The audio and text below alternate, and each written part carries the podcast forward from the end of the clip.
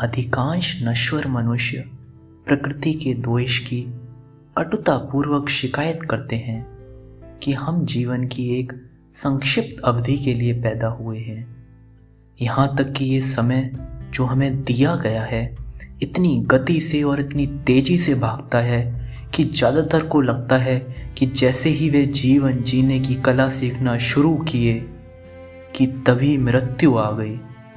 और ना ही केवल एक मामूली और विचारहीन भीड़ है कि जो इस सर्वव्यापक बीमारी का रोना रोती है, बल्कि प्रसिद्ध लोगों ने भी इस विषय में शिकायत दर्ज की है।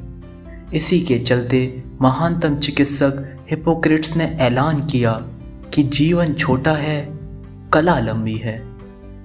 इसी वजह से अरस्तु ने अपनी बुद्धिमत्ता के विपरीत जाकर प्रकृति से जानना चाहा कि उसने उम्र के मामले में ऐसा पक्षपात क्यों किया?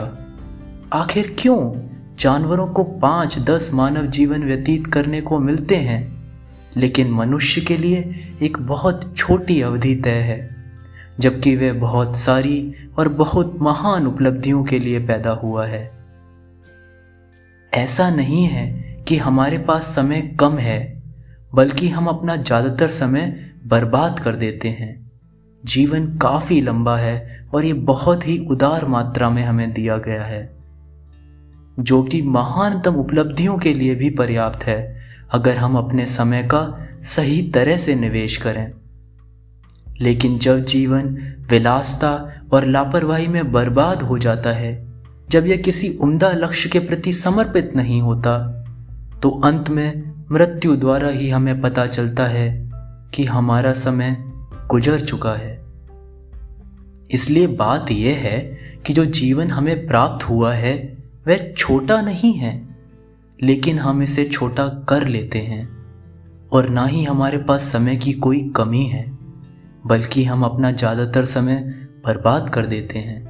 जैसे विशाल और राजसी धन भी एक क्षण में नष्ट हो जाता है, जब वह किसी लापरवाह मालिक के हाथों में आता है। जबकि सीमित धन भी अगर एक समझदार मालिक को सौंपा जाए तो उसमें वृद्धि होती है। उसी तरह हमारा जीवन भी काफ़ी लंबा है, अगर उसका ठीक से उपयोग किया जाए।